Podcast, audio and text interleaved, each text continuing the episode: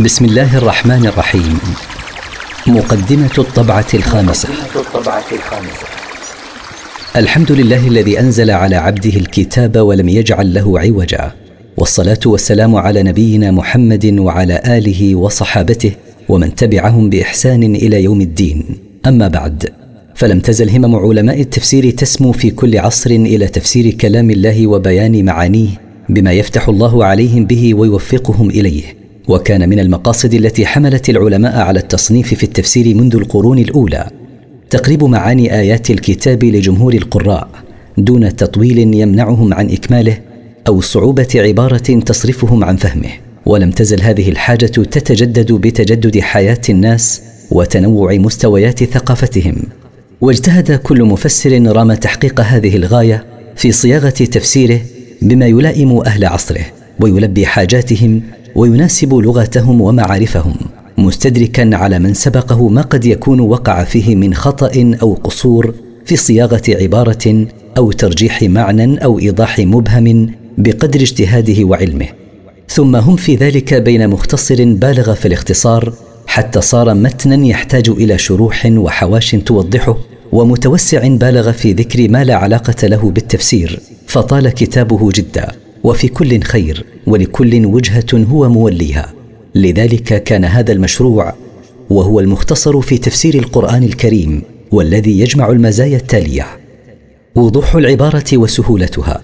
الاقتصار على تفسير الآيات وبيان معانيها دون دخول في مسائل القراءات والإعراب والفقه ونحوها. شرح المفردات القرآنية الغريبة أثناء التفسير وتمييز الشرح بلون مختلف بقدر الاستطاعة. ليسهل الوقوف عليه لمن أراده.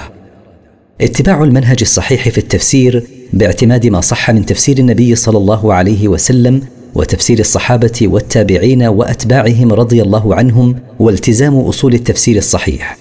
تحري المعنى الأرجح عند الاختلاف مع مراعاة ضوابط التفسير وقرائن الترجيح. ذكر بعض هدايات الآيات وفوائدها في أسفل كل صفحة بما يعين على تدبرها وتمام الانتفاع بها تحت عنوان مستقل من فوائد الآيات. التقديم بين يدي كل سورة ببيان زمان نزولها مكية أو مدنية وبيان أهم مقاصدها باختصار. جمع ما سبق كله وكتابته على حاشية المصحف الشريف. وتولى مهمة كتابة المختصر ومراجعته وتحكيمه والإشراف عليه. نخبة من العلماء المتخصصين في التفسير والعقيدة من عدة دول في العالم الإسلامي. وقد اعتمدنا الطبعة الأخيرة لمصحف المدينة النبوية الذي أصدره مجمع الملك فهد لطباعة المصحف الشريف بالمدينة المنورة لما فيه من الدقة وحسن الإخراج. وقد رعي في تأليف هذا المختصر بميزاته المتقدمة صلاحيته ليكون أصلا لترجمته إلى اللغات العالمية الأخرى مجتنبا الأخطاء والعقبات التي تعثرت بسببها كثير من الترجمات المنشورة لمعاني القرآن الكريم. وهو مشروع تمت دراسته واتخاذ الخطوات الأولى فيه ويجري ترجمته إلى عدة لغات. ونرجو أن يتوالى خروج هذه الترجمات للنور قريبا. وختاما فهذه الطبعة الخامسة لهذا العمل حرصنا فيه على استدراك الملحوظات العلمية والفنية بقدر الوسع مع تحري الصواب قدر الطاقة والاجتهاد في بلوغ ما يستطاع من الكمال.